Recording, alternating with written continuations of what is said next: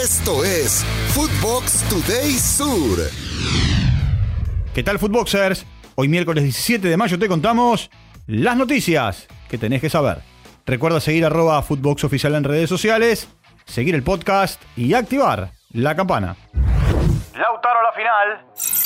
Inter de Milán superó a su acérrimo rival en la semifinal de la Champions League por 1 a 0 con un global de 3 a 0. Lautaro Martínez aseguró la serie con un gol.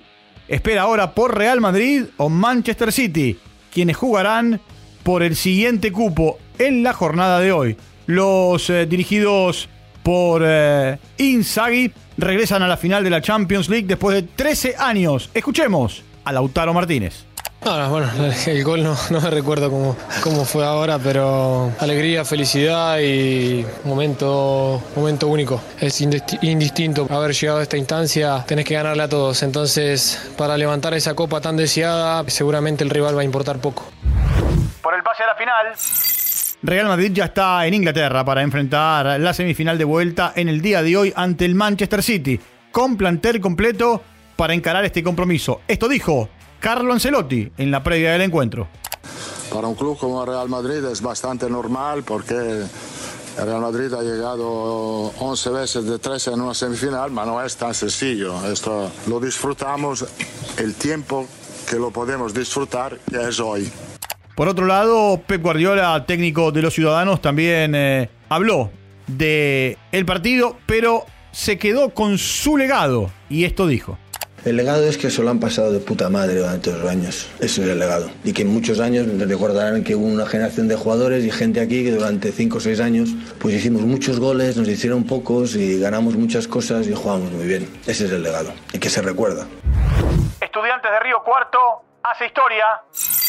Atlético Tucumán arrancó arriba gracias a un tanto de Ruiz Rodríguez, pero no lo pudo aguantar y en pocos minutos el León lo dio vuelta con un doblete de Renzo Reinaga. Primero con una gran pirueta, una media chilena, y luego con una muy buena definición al palo más lejano del arquero tras un muy buen pase de Fernando Belucci. Guillermo Villalba sentenció el encuentro para darle la victoria y la clasificación a 16 avos de final de la Copa Argentina. Malas noticias para Scaloni. El defensor eh, Lisandro Martínez está descartado para los amistosos que disputará la selección argentina en la fecha FIFA de junio. El futbolista del Manchester United sufrió el mes pasado la rotura del quinto metatarsiano de su pie derecho. Messi nominado.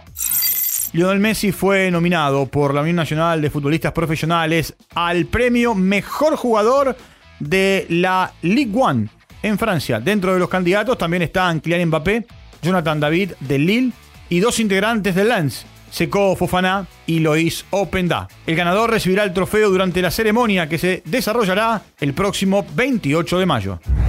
España sin chance. El representante de Alejandro Garnacho confirmó que, pese a los intentos desde la selección de España, el jugador ya decidió jugar por la Argentina. Pues ya llegan tarde. Garna lo tiene todo decidido. Lo de España es un tema cerrado, aseguró Enrique de Lucas. Respaldan a Gago.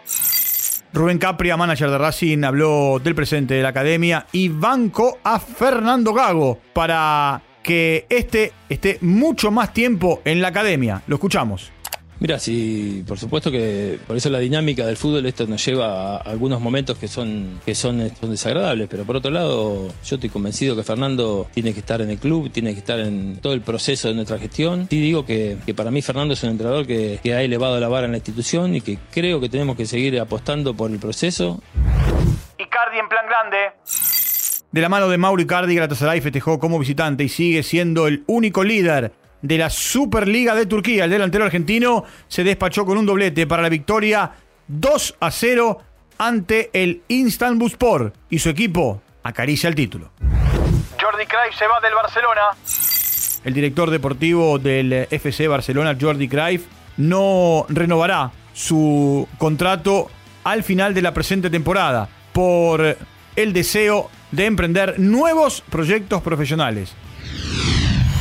Esto fue Footbox Today Sur.